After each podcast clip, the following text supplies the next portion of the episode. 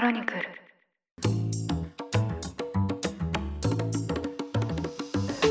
おはようございます。6月24日金曜日。ニュースコネクト。あなたと経済をつなぐ5分間。パーソナリティの野村貴文です。この番組では1日1つ5分間で世界のメガトレンドが上がるニュースを解説していきます。朝の支度や散歩通勤家事の時間などにお聞きいただけると嬉しいです。さてこのニュースコネクトで配信している日曜版ニュース小話でよく話題に出てくることなんですけどロシアがですね西側諸国が思っている以上にそれらの国とは別の論理で動いていてでまたその西側諸国が作った秩序を嫌がっていることがですね、まあ、今回のそのウクライナ侵攻で浮き彫りになったということをですね、まあ、よく話をしています。でそしてですね世界ではそうしたロシアが決して孤立しているわけではないこともですね国際政治の動きを見ているとよくわかります。今日はですねそんなニュースを取り上げていきたいと思います。ロシア、中国、ブラジル、インド、南アフリカの新興5カ国ブリックスの首脳会議が昨日23日にオンライン形式で開かれました。その中で中国の習近平国家主席はウクライナ侵攻をめぐってアメリカやヨーロッパの対ロシア制裁を念頭に一方的な制裁に反対だと表明しました。またロシアのプーチン大統領も一部の国の熟慮を欠いた自分勝手な行動が世界に経済危機を引き起こしていると述べましてアメリカやヨーロッパの制裁を批判しました。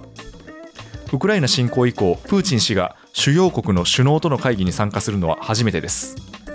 で前日22日に開かれたブリックスの関連会合でもプーチン氏は動画メッセージを寄せましたそこではアメリカやヨーロッパによるロシアへの制裁によって結果として世界では食料安全保障の問題の深刻化や農作物の価格高騰が生じていると述べまして、食料危機の責任を欧米側にあると主張しました。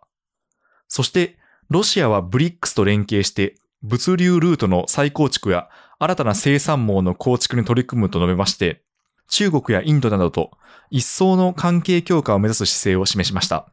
このポッドキャストでもロシアのエネルギーがインドに売られているという話をしたんですけど、今回、プーチン氏の口からも改めてその方針が示されました。で、このブリックスの関係なんですけど、中国とロシアは接近姿勢を強めていまして、習近平国家主席とプーチン大統領は2月の首脳会談で NATO 拡大の停止を要求する方針で一致するなど連携を強めています。そして他のブリックスの国々はどうかというとですね、今回のロシアによるウクライナ侵攻を明確に支持しているわけではないんですけど、ただ、ロシアを非難することも慎重に避けています。CNN の記事によりますと、今回サミットを開催すると決定したこと自体が、ブリックスの諸国が世界秩序、ひいては西側と異なるウクライナの状況について抱いている見解を反映していると指摘しています。26日からはドイツで先進7カ国首脳会議 G7 サミットが開催される予定なんですけど、まあそれに対抗して中国、ロシアの結束を示した格好になりました。ただ一方で、ブリックスの中も決して一枚岩ではありません。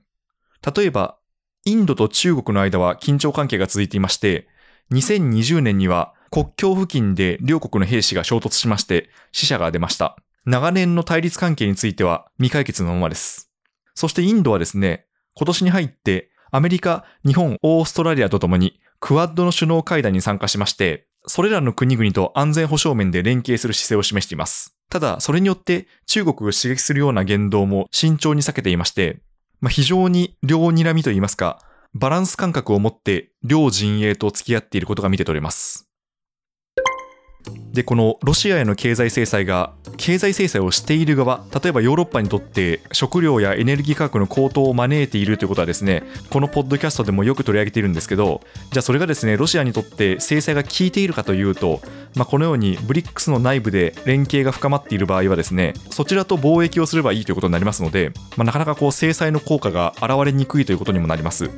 まあ、一つの勢力が生まれた場合ですね、まあ、それにこう対抗する勢力が生まれてくるというのも、